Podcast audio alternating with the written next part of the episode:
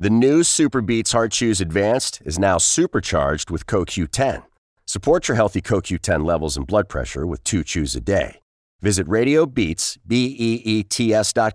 and save 15% with promo code DEAL. Sick of being upsold at gyms?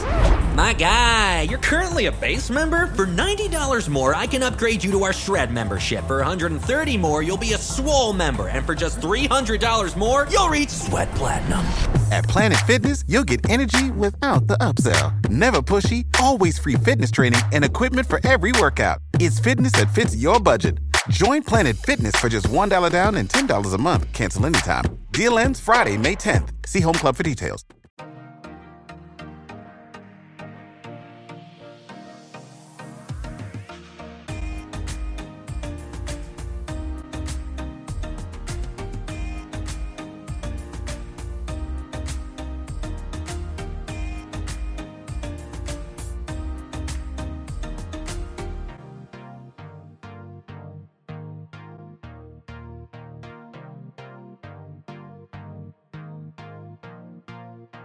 What is going on, everybody? Welcome back to episode number 152 of Murph's Boston Sports Talk. I am your host, James Murphy, aka Murph, and I'm very hesitant to say 52 because I have to look at my calendar and see and realize that I didn't have an episode last week, which was supposed to be 52 and this week's was supposed to be 53 so i almost said 53 by accident so i just want to fix that on my calendar. So i do apologize for the sorry i'm just trying to get readjusted in my chair here. So i do apologize for the i don't know the missed episode last week. I ran a poll i've talked to a bunch of people and people would rather just have the episode be pushed back a week or just canceled that week than have a scuffed audio where it's kind of crackly where it's kind of fuzzy and it just like doesn't sound good quality. So I, I didn't want to give people that form of content if that's not what they wanted.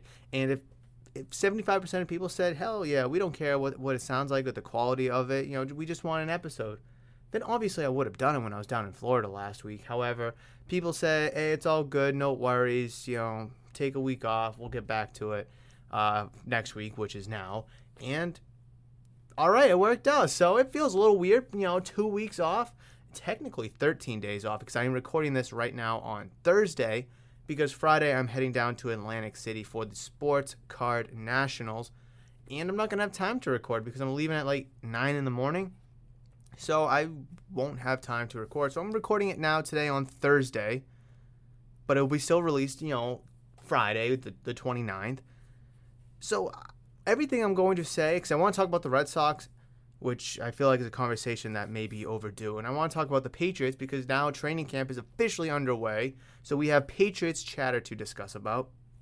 But just please keep in mind everything that I do talk about in today's episode is reflective on what's happening. I don't know, I'm recording at 11:30 in the morning on Thursday, so it's reflective of what's happened as of 11:30 on Thursday morning, right? So let's say the Red Sox go out uh, tonight, they make a trade, they make a move, or they win or they lose a game. I'm not going to be able to react to that because obviously I haven't seen it yet. So just keep that in mind. So a lot of the information I'm going off of is as of Wednesday night. So just just like I said, bear with me here. But I do want to talk about the Red Sox a little bit and the colossal slide that they've uh, MLB wild cards. I need to look up the wild card standings. Do I even want to look up the wild card standings? Probably not, because oh my God, the Red Sox have fallen off the face of the earth, face of the earth, completely. What what's happened, guys? What has happened? They were doing so well. They were playing great in June, and I sat here the beginning of July, and I said that this streak or this this stretch that, that that's coming up is going to be the most crucial stretch the Red Sox season where they're playing the Yankees, the Blue Jays. I think they have a series with the Orioles mixed in there, the Tampa Bay Rays, obviously the Guardians. They got the Brewers coming up uh, over the weekend or the beginning of next week. And it's just like playoff uh, competitor, playoff contender, playoff, playoff, playoff team. And it was going to, if you won a lot of those games, it's going to help separate you in the wild card standings, maybe push you closer to New York. But if you go on a terrible losing streak, like unfortunately they have, or a terrible stretch, I mean they're two and eight in their last ten games, it's gonna make them slide down the standings, and they have, and they're not even in the wild card picture anymore. They're four and a half games out of the wild card. They're last place in the American League East, which is, by the way, the most difficult division in baseball. We all can agree on that, right? Yankees 66 and 33. Oh my goodness. Fire truck is driving by and I can hear it. uh, the Blue Jays, they're 54 and 44. Then the number one wild card. The Blue, uh, the Tampa Bay Rays, they're 53 and 45. They're only one game out, but they're the third wild card. The Orioles, they're 49 and 49. They're 500. They're four out, and you're 49 and 50, four and a half games out. So, what I'm gonna play a clip of Chaim Bloom talking about the deadline approaching and the potential moves that we could see, or or what's kind of going through, you know, his office, you know, his, his line of thinking with him and his his office mates. But before I do get into that, I do want to say that the Red Sox do have a lot of issues to address. I think that's pretty evident, correct? Whereas someone like the Yankees, who just traded for Andrew Benintendi, you don't need to make a bunch of moves. You don't need to add starting pitching. You don't need a reliever. But you sure want one. Do you need Andrew Benintendi? But you sure would like him, right? They got Stan, they got Judge, Aaron Hicks. Obviously, Joey Gallo is striking out more than he's getting on base. But you have good players there. So do you need Andrew Benintendi? From a certain perspective, maybe. But you sure do want him. And the Yankees went out and made that move because they want him. Whereas the Red Sox, they have needs. They got tons of needs, not so much wants, tons of needs. They need a first baseman. They need another outfielder, preferably a right fielder. They need starting pitching. They need a closer. They need all these guys. They do. We've seen what Bobby Dalbec looks like at first base. We've seen what Franchy Cordero looks like at first base. We've seen what Christian Arroyo looks like in right field. And we've seen what these young AAA guys who have pitched well at times, but it's not getting the job done for a team with playoff aspirations. You need to go out and make some moves. But what moves are there out there to be made? Well, I did address that in a YouTube video. Uh, players that could be on a, on the move, specifically players that I'm looking to pick up you know, their sports cards at the Nationals because these players could be on the move. Andrew Benintendi was on that list, and he is now on the move on a playoff contending New York Yankees team. But what moves can the Red Sox make? Before I get into that, I do want to play this video from Chaim Bloom. So give me two seconds. Let me set that up. Uh, let me turn up the volume it's a really unique year. I mean, look, we're we're 500 club playing a tough schedule and we're in last place, but that is a fact. That's where we are. Uh, we have to factor that in. You know, every game moves that needle one way or another. It doesn't change how we feel about the talent on the club, but it does, you know, change our situation. So we have to factor it in on some level. But like I said, I, I think most of how we've been spending our time has been, uh, you know, about things that uh, are more a reflection of the talent level that we have than it is about exactly where we are in the standings. I think we're not doing our jobs if we don't try to look at everything. Um, you know, some of them are going to be exactly what people expect, and some of them might not. As every de- as in every deadline, you know, for every hundred things you look at, maybe one or two of them actually happens. But you know, sometimes you know you end up finding something that might not be uh, what people expect, and it ends up working out. And you know, last year we acquired a left fielder to play first base, and that didn't go over well when we did it. But by the end, I think everybody was happy that we did it, as were we. So, you know, if you're not willing to be a little creative, you're going to miss some opportunities. I would rather have the letdown and try to deal with the letdown than do something that I didn't believe in, that I didn't think was going to make us better, that was good for the organization, just to avoid that. Because ultimately, that's going to catch up to you. Um, you know, the optics only get you so far. Eventually, the substance is what matters. Um, you know, I'm hopeful that we're able to make moves because it means we found things uh, that we could do that we thought would make make us better. Um, but we shouldn't force something that ultimately we don't think is in our interest, uh, just to satisfy people who want to see us do something. So, how do you guys feel after that little that snippet that I played?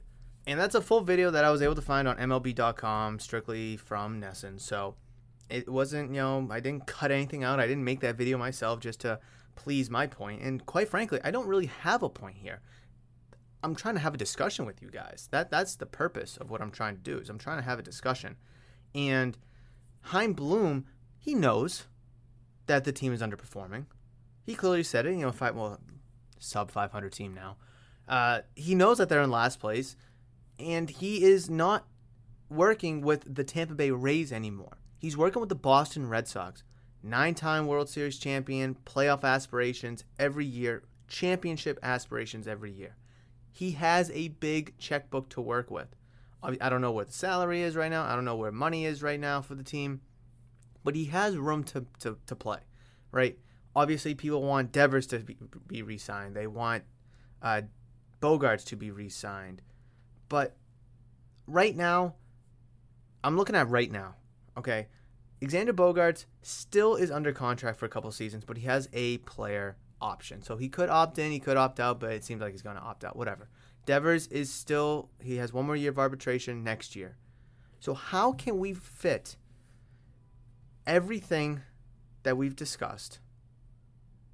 Maybe bring in a new player here and there to make this team a playoff team again. Because right now, it clearly isn't. It clearly is not a playoff team. Are this are the Red Sox going to be buyers or are they going to be sellers? And I kind of want to go into some uh, just some more some more um, quotes that Chaim Bloom had. Uh, quote: So look, we would be silly to try to pretend that the scoreboard doesn't exist," said Bloom prior to the game. "Quote: We're not too happy with how it looks right now. We have to factor that in. But I think to really dictate the course of an organization over a handful of games usually is not the right course of action. So we're going to factor in obviously where we are, end quote. In other words, Bloom and the Red Sox are in a sense, quote, tweeners in that age old buyer seller dilemma that will hover over the club until Tuesday, August 2nd, which is the MLB trade deadline. Uh, I did forget to mention that I'm reading an article from Ian Browne from July 27, so he wrote this yesterday. Um, quote, Bloom facing big decisions as trade deadline approaches. Again, this is from MLB.com. Uh, let's get back into the article. Quote, I don't really like the label of buy or sell. In theory, any move you make, you're doing both regardless of where you are, said Bloom. I kind of agree with that. But when you're trading a single A or double A player for a major leaguer, you're buying that major leaguer. And yeah, you are selling, but I, I, I see the point there. I see the point. Um, though they might not sell some pieces with expiring contracts, such as JD Martinez, Nathan Eovaldi, Christian Vázquez, Kike Hernandez, Michael Wacha, Rich Hill, if the right offer comes along, it won't be the two big ones. For the second straight day, Bloom indicated he has no interest in trading Xander Bogaerts, who has an opt out at the end of the season, or Rafael Devers, who's a free agent after the 2023 season the two all star cornerstones on the left side of the infield. Quote, yeah, I look at what we're trying to accomplish and just the stature that those guys have, not just for our fans, but also for what it means for what we're trying to accomplish, said Bloom. Quote, I know it's hard at this time of year, but I'm at least trying to. Wait, what is it? I'm at least trying to at least minimize whatever potential distraction Bogaerts and Devers trade rumors can cause. So I've just set this so I've just said the truth that we we haven't had discussions with them, with anyone, and we're not planning on it. Now, right there, as a fan, I know I kind of jumbled that a little bit. Let me restate that. So I've just said the truth that we haven't discussed them with anyone, and we're not planning on it. Now, as a Red Sox fan, that just makes me feel sick makes me feel absolutely sick. I've said this before and I will say it again. I was okay with trading one, Betts or Benintendi. You traded away Mookie Betts, face of your franchise at the time. Okay, now go out and re sign Andrew Benintendi. You don't do that. So you trade away Andrew Benintendi. and you lose a lot of the fan base because the fan base loved Mookie Betts. They loved Andrew Benintendi. Okay, so you suck in 2020. Let's call that a, just let's just call it how it is. 2021 comes around, you have the fan base back. They're revigorated. You made it to the ALCS. You were two games away from the World Series. Yeah, you lost, but the fans were in it. They were they were feeling it. They were juiced up on the emotion. You had the fans fall back in love with the team. Players like Bogaerts, Devers, Verdugo, Martinez. Obviously, you didn't have Chris Sale uh, all too much. Actually, no, you did. Yeah, towards the end of the season, you had Chris Sale. Eovaldi. I just like guys that the players on this team, players that are on this team that the fans love. Now, you're gonna trade away the two faces of your franchise in Bogaerts and Devers, who, by the way, are both homegrown talent, like Benintendi was, like Mookie Betts was. Like, if you're not going to pay those two guys, who are you going to pay? Like, again, if you believe that Marcelo Meyer is the guy, fine. But he's not going to be your starting shortstop on August 3rd. He's not going to be and he's not going to be your starting shortstop on opening day of 2023. So what are you going to do? Are you going to slide Trevor Story? Okay, who's your second baseman now? Because Kike Hernandez, he's going to be a free agent, and quite frankly, I don't think we need to re-sign him. Nick Yorke isn't ready. Jeter Downs, I, I guess. It, it's very, very questionable the mindset and the plan that this organization is taking at the current moment. Xander Bogaerts doesn't want a $40 million. He doesn't want $35 million a year. He just wants to be paid fairly. Probably 25, 26, 27 gets it done, I would guess. Four, or five years. I, I mean, that would, you know, I think that would be perfect. I mean, because by time year two or year three of that contract rolls around, if Marcelo Meyer is the guy and he's ready, then you could maybe ship Bogaerts out to get more pieces back, and then you could have Meyer be the shortstop, or you could have him be second base with Trevor Story being the shortstop, whatever. It's just Chaim Bloom and the Red Sox are buying incredibly in on these younger players. And we have no idea what they're going to look like. Zero clue what they're going to look like or what they're going to turn out to be. Could they be the next best the the next Cal Ripken Jr.? Sure. Could Triston Casas turn into the next uh, Don Mattingly? Sure. Or actually, even better, could he turn into the next Frank Thomas? Sure. And as much as I'd like to see Casas up right now, because you need a first baseman, I don't want to see Marcelo Meyer up right now. I don't want to see Nick Yorke right now. I don't want to see Hudson Potts. I don't want to see Blaze Jordan. I don't want to see any of those guys because they're not ready. You have Devers, who's injured, so let's put that on the side. But you have Bogaerts right now. You're a contender or you're supposed to be a playoff contender right now. The fans love Bogaerts. The fans love Devers. If you lose all four, Bogaerts, Devers, Betts, and Benintendi, I've said this before and I've said it again. Why should I and you, as Red Sox fans and other Red Sox fans, buy into this team in any capacity? Why should we fall in love with this team? Why should we fall in love with the players when they're just going to trade them or not re sign them? I mean, why should I put my blood, sweat, and tears, my emotion, my heart and soul into player X? Because at the end of his contract renewability and arbitration period, which I still think's a crock of shit, by the time that those years expire, why should I have any hope and faith that you're going to just re sign him? I mean, let's look at Marcelo Meyer. If he turns out to be the guy that everyone's saying he's going to be, the top prospect that he is, and the future face of this franchise that he's supposed to be, once he's been up for six years, then why should I think that we're going to resign him? Because we're not going to. Because we're not going to because if he turns out to be that player he's going to want 30 35 million dollars and we've seen what the red sox are doing is they're not re-signing their homegrown talent. They're not it's just that simple I mean, name me. Okay, so you could say that they re-signed Bogaerts. Okay, that's fine. They did re-sign Bogaerts years ago, but they're not looking to re-sign him now. And he's only what, 29. Uh, maybe Alexander. He's not like 30 something, but he's 29 years old. So he's still on the right side of 30. But again, you know, you give him a four or five year contract that'll push him to 34, 35. Maybe he can kind of turn into your DH because you're going to need one of those soon once JD Martinez leaves. Maybe he can even slide over to third base. And then you can have Devers be your, your designated hitter for a bit. Now you can have Bogaerts at third. You can have Marcelo Meyer at short or Trevor Story. And then you could have Marcelo Meyer at second or Story. But why should I have faith in a young Marcelo? And this has nothing to do with Marcelo Meyer. I'm just using him as an example because he's the apparent um, heir to shortstop, right? We'd all have to agree on that. When they're not going to re sign him if he turns out to be the player that he's supposed to be, I have no faith and no hope that the Red Sox actually re-sign this guy when his when his time is up, when it's time for him to get paid. I I just it's so baffling and puzzling. Like I'm pretty sure Xander Bogaerts not looking for a 10-year contract. I'm sure he's probably looking for something maybe on the shorter end, but a little bit more money. I don't know how many years are left on his original contract. Um, Bogaerts con- I do want to know how much is left on his original contract that he signed. Uh, do do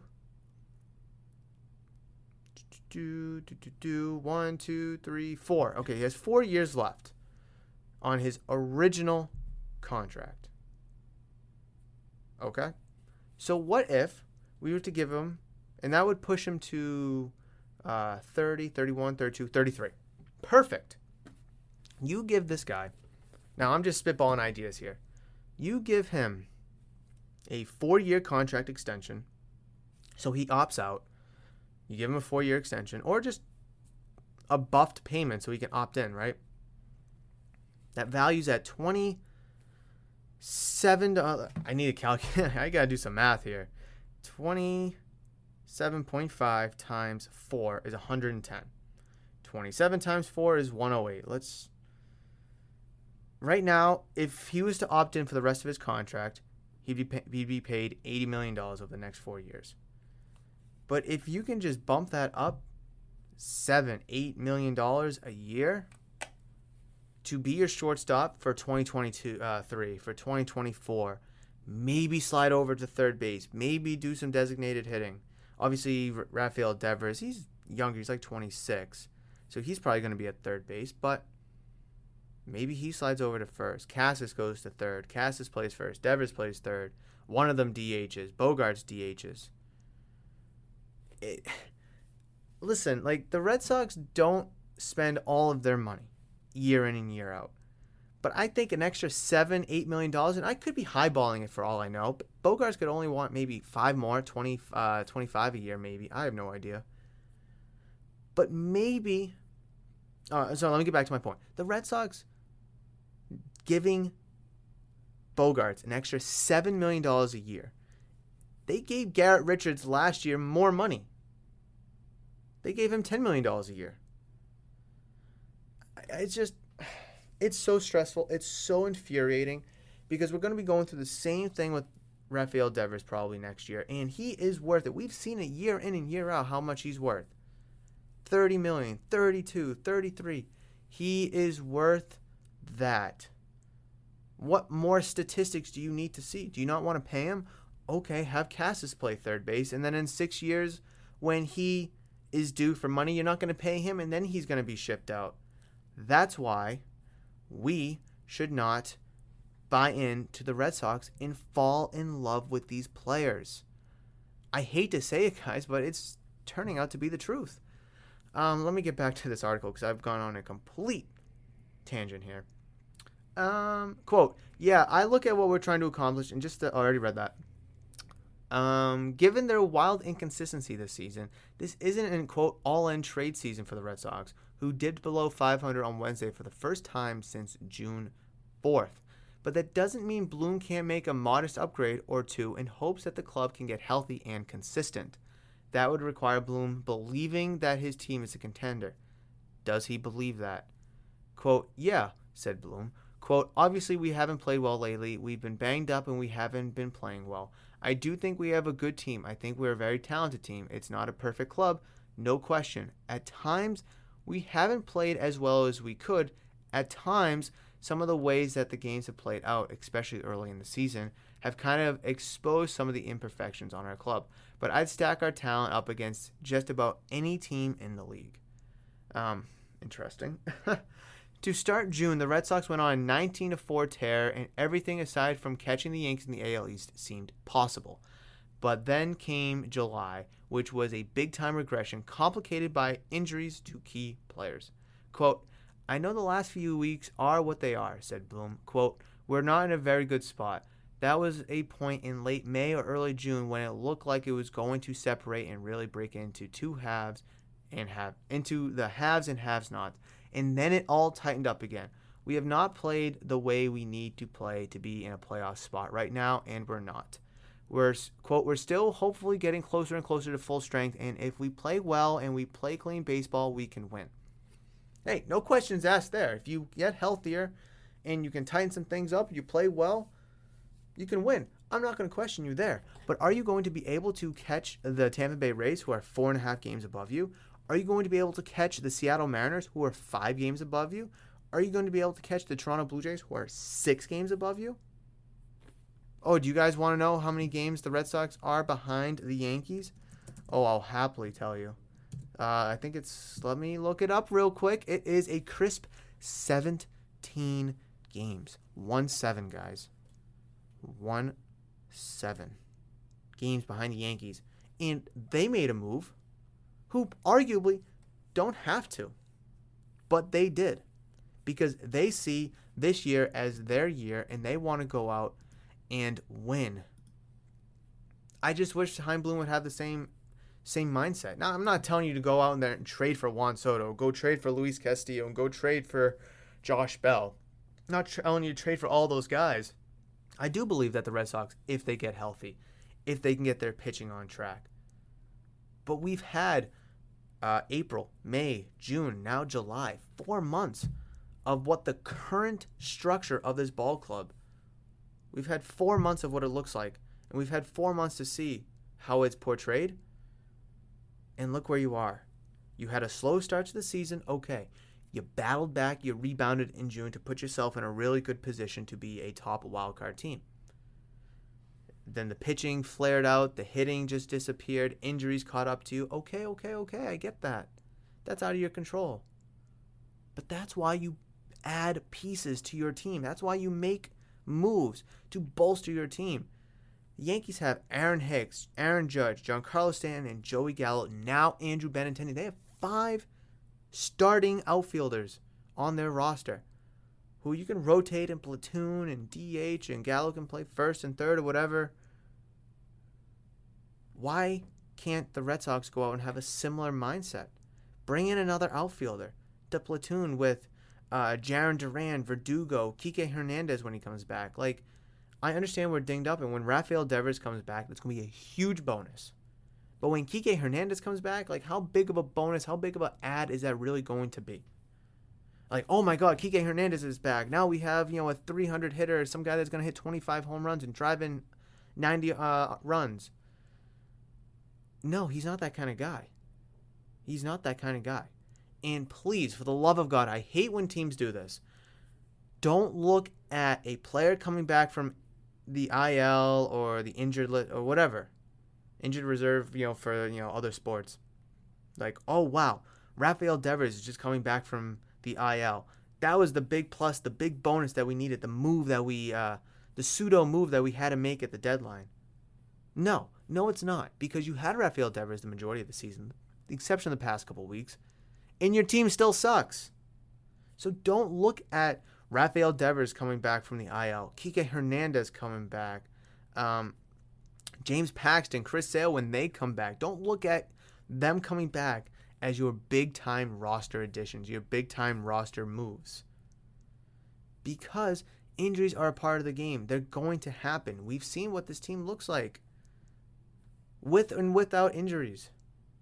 Oh, and, and Trevor Story as well.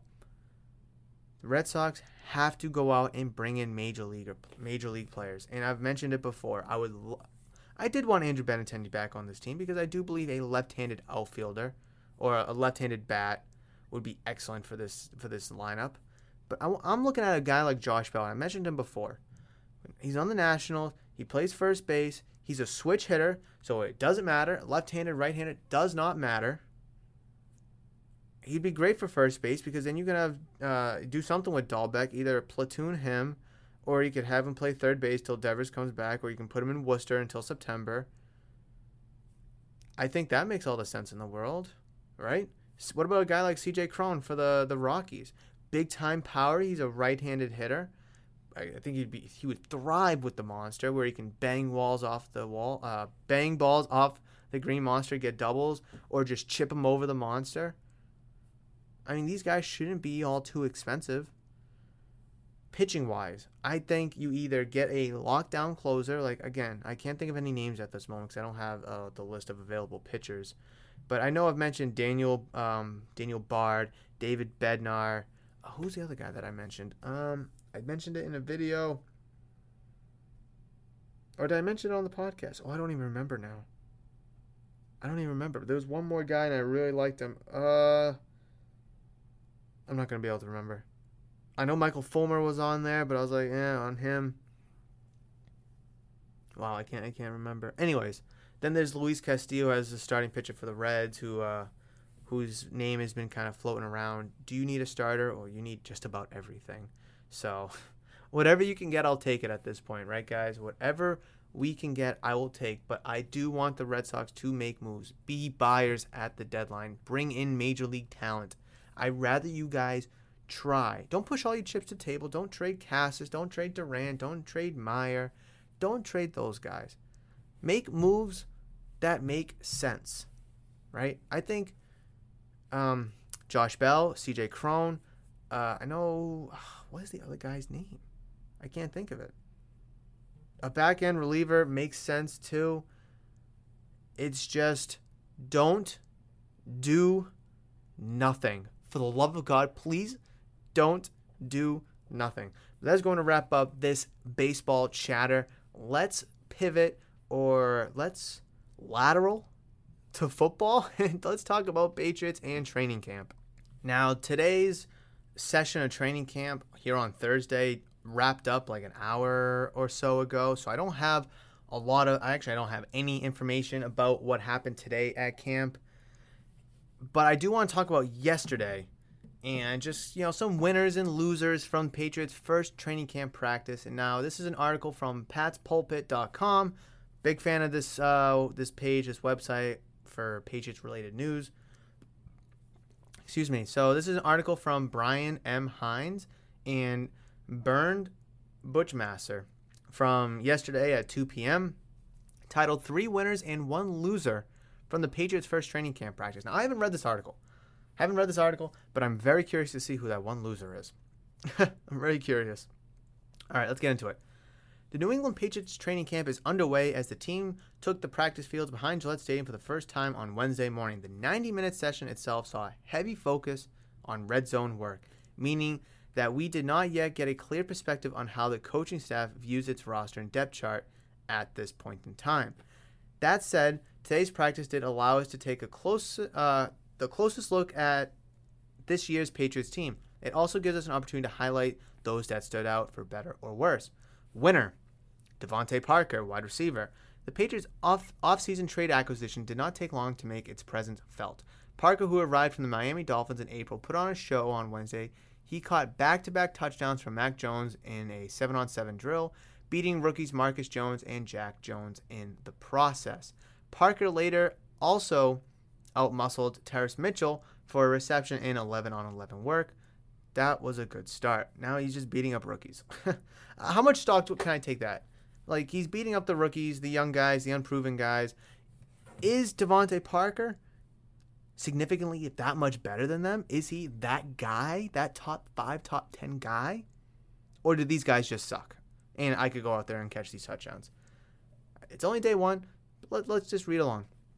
Winner, uh, Ty Montgomery, wide back. With James White on the physically unable to perform list, the Patriots gave wide receiver slash running back hybrid Ty Montgomery some added opportunities with the starting offense. The 29 year old who joined the team in free agency made the most out of them. Montgomery was active throughout the day, at one point beating cornerback Shaun Wade for a touchdown. Uh, that's not a good look for Shaun Wade because I, I'm personally expecting him to take a huge step up. Winner uh, Joshua Bledsoe, defensive back. Bledsoe's sophomore training camp is off to a good start, with the 2021 sixth round draft pick seeing plenty of action on Wednesday. His best play of the day came when he broke up a Mac Jones end zone pass intended for Jakobi Meyers, but he was also able to get his hands in on other plays as well. There's a long way to go, obviously, but Bledsoe appears to be in the mix for a roster spot in the secondary. Now, I kind of big on Josh Bledsoe. I was a little big on him last year because I do see him as a potential replacement to Devin McCourty, especially if they do have him as that center field safety, which has been a part of the Patriots defense for years now, and it more than likely will continue to do so. I know they've had Devin McCourty back there for a decade, and he's played exceptionally well at it. I just kind of think it helps keep, if you have someone back there, it helps keep everything in front of you as a defender, as a defense, even. To have some a safety net back there, if you know, say you do get torched off the line, then you do have that safety net of the free safety back there to be able to help you out and potentially bail you out. Who knows? But it is a stressful position. You have to keep your eyes, you know, 53 yards, 53 and a half yards across the field, looking both ways to see where the receivers are, who's getting toasted and such. Early, but could we see more out of Josh Bledsoe? I know we have an abundance of safeties on this roster, at least to at least start camp, but we'll see how things develop. And the one loser Jack Jones, cornerback. The Patriots' fourth round rookie showed some promise during mandatory minicamp, but he had a rougher time on Wednesday. Jones fell victim to one of DeVante Parker's touchdown reception in 7 on 7s and also had to give up a contested scoring grab to fellow rookie Tyquan Thornton in 11 on 11s. Jones had some positive moments as well and saw action as punt returner, but the hype train slowed down a bit. Now, guys, if you watch the if you watch the uh, the draft special the draft live stream. Actually, no, this was the second round. Oh yeah, if you watch the draft live stream, I was all in at getting oh the Washington guy. I forget his name. Ah, crap. Kansas City Chiefs 2022 draft. Oh, I forget what his name is from Washington. Um, oh, what's his name? What's his name? What's his name? What's his name? Trent McDuffie, right? I wasn't a big fan of Trent McDuffie at first, but the way that the draft played out and some cornerbacks were being taken, even when the Patriots traded back, you still had like Luis uh, Cine, you had Andrew Booth still available. There's another guy, I can't think of his name as well. And I'm not going to throw Cole Strange on the bus. It's not his fault. I think, well, we, we did need a guard, but not in the first round. Whatever. And then the Patriots go and draft two running backs, two cornerbacks. It's like, are these real cornerbacks? Yes, is a team need. But oh my god, it was just very stressful to watch. And it's day one, or at least I'm reflecting on day one. There's still a lot to be determined, so I'm not going to sit here and say Jack Jones sucks at this moment. We still have a long way to go. Uh, the Patriots saw a positive contribution from other players as well, with JoeJuan Williams registering an interception against Brian Hoyer and Jalen Mills notching a pass breakup as well. The aforementioned Tyquan Thornton also had some encouraging moments while playing primarily with the second team offense. They and the rest of the team will return to the practice fields Thursday morning for session number two. So, Patriots. It's really good to be back talking about the New England Patriots. There is a lot of optimism, there is a lot of pessimism at the same time because the Patriots do feel like that they're not one of those teams, right? And I kind of want to run through an exercise real quick. AFC um, I want to run through a, a little something here and see which teams the Patriots are better than.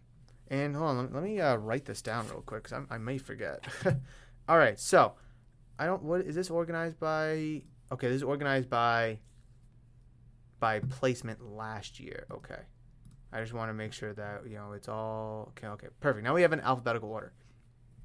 All right, are the Patriots better than the Kansas. Well, actually, no. I'll just start with the big names first. Are they better than the Chiefs? No. Okay. Now this isn't in order. I'm just gonna say the um, the Bengals. No. So we'll put the Bengals down. Just kind of you know ranking the AFC teams to see where the Patriots will fall into place. Are they better than the Bills? They are not. I think it's a general consensus from you, me, and everyone listening. Chiefs, Bengals, Bills are the top three teams in the AFC. Now, you can put them in whatever order you want. I don't care. That's not the point of this. Put those three teams in whatever order you want.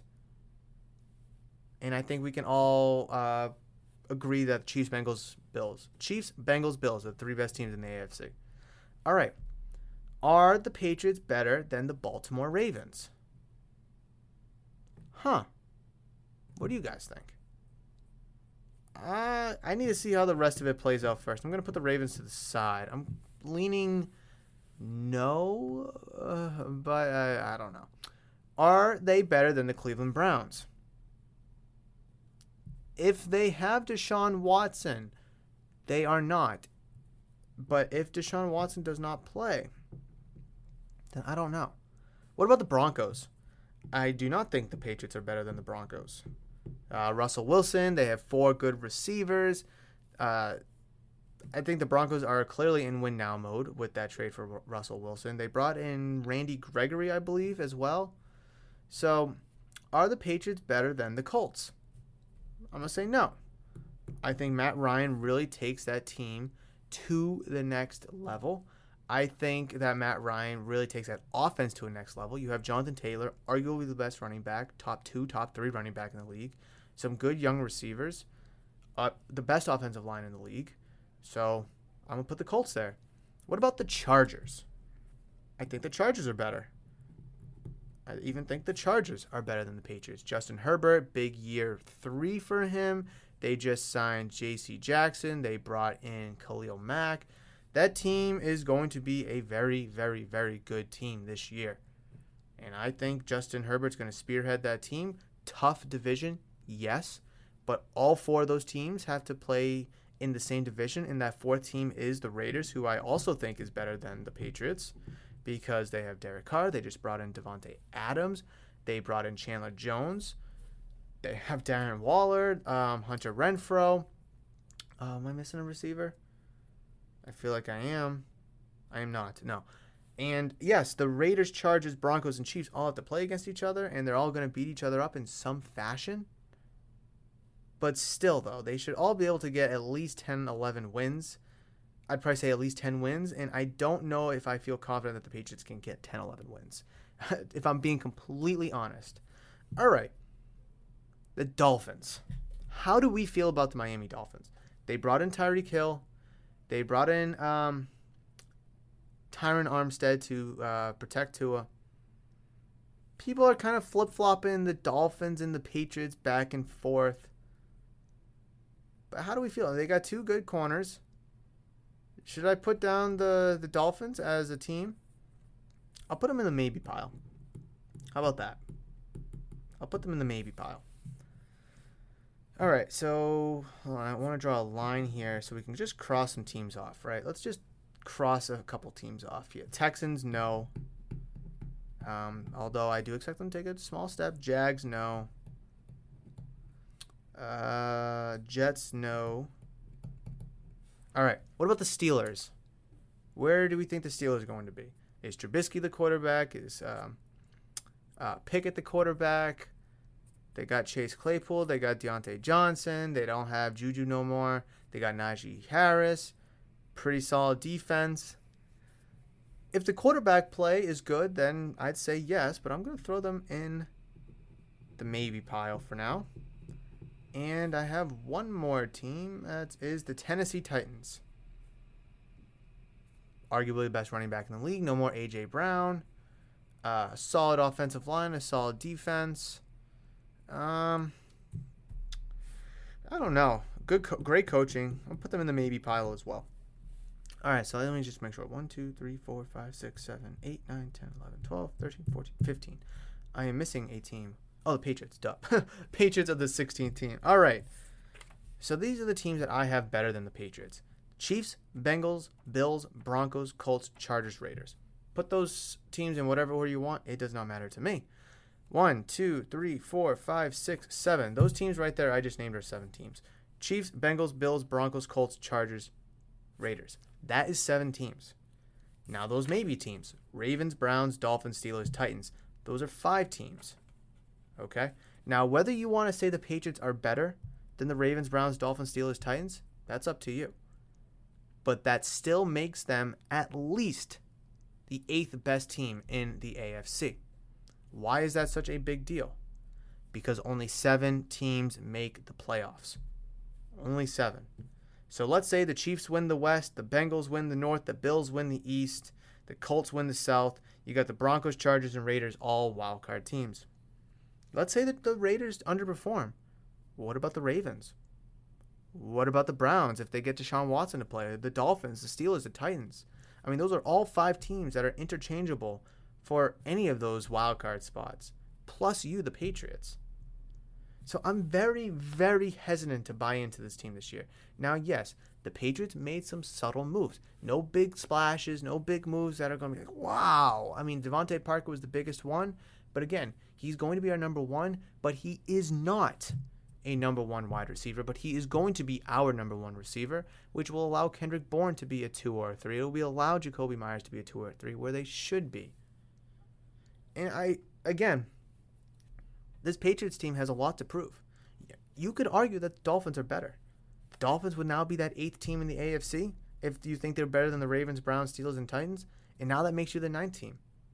So the Patriots right now are literally living anywhere between uh, 8, 10, 11, 12, 13, 14. The Patriots are literally living between the 8th and 14th best team in the AFC. Right? Did I do that? Did I, do that math correct? Four. There's only 16. Hold on. Whoa, whoa, whoa, whoa. 1, 2, 3, 4, 5, 6, 7, 8, 9, 10, 11, 12, 13, 14, 15, 16. Yeah. Uh, 8, 9, 10, 11, 12, 13. Oh, 8 and 13, sorry. 8 and 13. So, from my my judgment, I have the Chiefs, Bengals, Bills, Broncos, Colts, Chargers, Raiders, in any order, doesn't matter, better than the Patriots. By default, if we all think that the Patriots are better than the Ravens, Browns, Dolphins, Steelers, and Titans, that puts them at best the eighth best team in the AFC, and that does not make them a playoff team. At worst, in any way, shape, or form, if the Ravens, Browns, Dolphins, Steelers, and Titans are better than the Patriots, that would have the Patriots anywhere between uh, the 13th, 12th, 11th, 10th, 9th best team. So pretty much anywhere between 8 and 13 is where the Patriots are expected to be. Granted, the Texans, Jags, and Jets don't go crazy and become a playoff contending team, right? I think it's safe to say that the Texans, Jags, and Jets are not better than the Patriots at this current moment. So where does that leave you as a Patriots fan? As uh, I guess I'm recording this as day two ended on Thursday, but I only have day one material to go off to go off of. I don't feel comfy. I don't feel cozy about that. I really don't. We're used to the Patriots being the number one, maybe the number two team in the AFC. No questions asked. Now we're sitting here talking about this team being the eighth, the ninth, the 10th, 11th, 12th, 13th best team in the AFC. That's a tough pill to swallow. That really is. Now, could Mac Jones, you know, be the next guy? Could DeVante Parker be your 15 touchdown, 1300 yard kind of guy with 80 receptions and make you arguably the best team in the AFC East, maybe a peg behind Buffalo, making you that best wild, that number one wild card team? Sure, absolutely. But now we're going to be congr- congratulating this Patriots team for making the playoffs as a wild card team. Now we're going to be excited for being a wild card team. Like last year, I was excited the Patriots were a wild card team because we had a rookie quarterback. So we had to mildly hit the reset button. Mildly hit the reset button. But now, year two, Mac Jones, no more rookie excuses. All great things have been heard. You know, he looks good. He's in shape. He knows the playbook better. He understands the playbook fully as he enters year two. He can actually sit in the pocket, digest the defense, make the proper adjustments instead of as in his rookie season, he was just trying to know the play and call the play correctly. But now he can sit back and digest. All right, the team's in a uh, defense is in a four-three. Was there two safeties? One's coming down. Is she showing blitz? It looks like he's going to blitz. In film, he was blitzing, so I can only expect a one high safety. That linebacker is going to play in the flat. Like Now he can do and pro- process those things pre snap. Whereas last year he couldn't. So there's no more rookie excuses. And being excited for a wild card, uh, being a wild card spot last year, I think was pretty good. The team had low expectations with a rookie quarterback, with a bunch of new guys, and on top of that, all those new guys are in year two now. Hunter Henry, Jonnu Smith, uh, Jalen Mills, uh, what's his name? I can't think. Of, Matthew Judon. They're all in year two now of the Patriots system. So they all should take steps to improve, especially Jonnu Smith. Holy smokes, who was uh, literally a JV football tight end last year, if we really want to be honest. So I'm not going to get excited if the Patriots make the wild card. I'm really not. It'll be cool that they're in the playoffs and anything can happen in the playoffs for sure. I'm not going to deny that. We've seen tons of wild card teams go on good runs. This is the Patriots. We have high expectations, high aspirations. And this team has a bunch of good players, a bunch of talented players. Not questioning that. But I do believe that there were some moves left on the table in the offseason that could have been made to really help throw the Patriots over the top, to help them be better than the Raiders, to help them be better than the Chargers, the Colts, or even the Broncos in some fashion. Again, guys, it is only day one, day two. It is the beginning of training camp. There's a lot to, to happen. Injuries are going to pop up, other moves are going to be made players are going to get released, they're going to get signed, they're going to get traded. It's going to be a weird upcoming few weeks all throughout the preseason and leading up to week one. And I cannot wait to sit and dive and talk about every single thing Patriots related.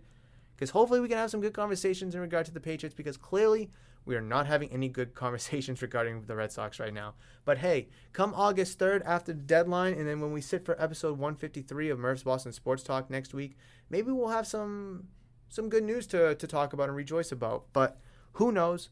Between now and then, we have no idea. But that will wrap it up for today's episode, guys. Thank you so much for downloading, listening, and enjoying Murph's Boston Sports Talk. If you're listening on audio only platforms like Spotify, like Apple Podcasts, Google Music, uh, no, Google Podcast, Amazon Music, Stitcher, everywhere you can find your podcast, you can find Murph's Boston Sports Talk. And if you listen to this episode on YouTube, please make sure you smash the thumbs up button if you enjoyed today's episode. Comment any question, comments, concerns down below in the comment section. And also, please consider hitting that giant red subscribe button. I would greatly appreciate the love and support. Guys, before I go, I do want to leave you with one last question. I need a little help about this. Should I, Merv, yes, me, make Murph's Boston Sports Talk a video podcast? So, as you guys know, I upload the podcast to YouTube and I also upload it to Spotify, Apple, all those good places, right? But the YouTube version of the podcast, what you know, the episodes I upload to YouTube would be videos. So you'll see me talking live in person. Hi, how you doing? You'll be able to see me, facial reactions, you know, all the hesitations, the pauses, the the burps and and the drinking of, of the water. I posted a, a poll on Instagram I think it was yesterday or the other day. I think it was the other day. And it was like 80% yes or 80 some percent yes. But I want to ask you guys, the, the core listeners, reach out to me via social media at Murph's Cartown, Twitter, Instagram, Facebook. Comment down below on this video. What do you guys think I should do? I would have to rearrange my office a little bit to accommodate that. But I have I would have absolutely no issue doing that if that's something that people would be interested in. It's not going to happen overnight. It won't be next week's episode if, you know, a resounding amount of people say yes. It will take some time, but I'm definitely interested to see if that's what people are interested in. So let me know down in the comments or reach out to me via social media at Murph's Cartown. But again, that's going to do it, guys. I will catch you in the next one, but between now and then, you guys know that I love you, and I will always, always see you.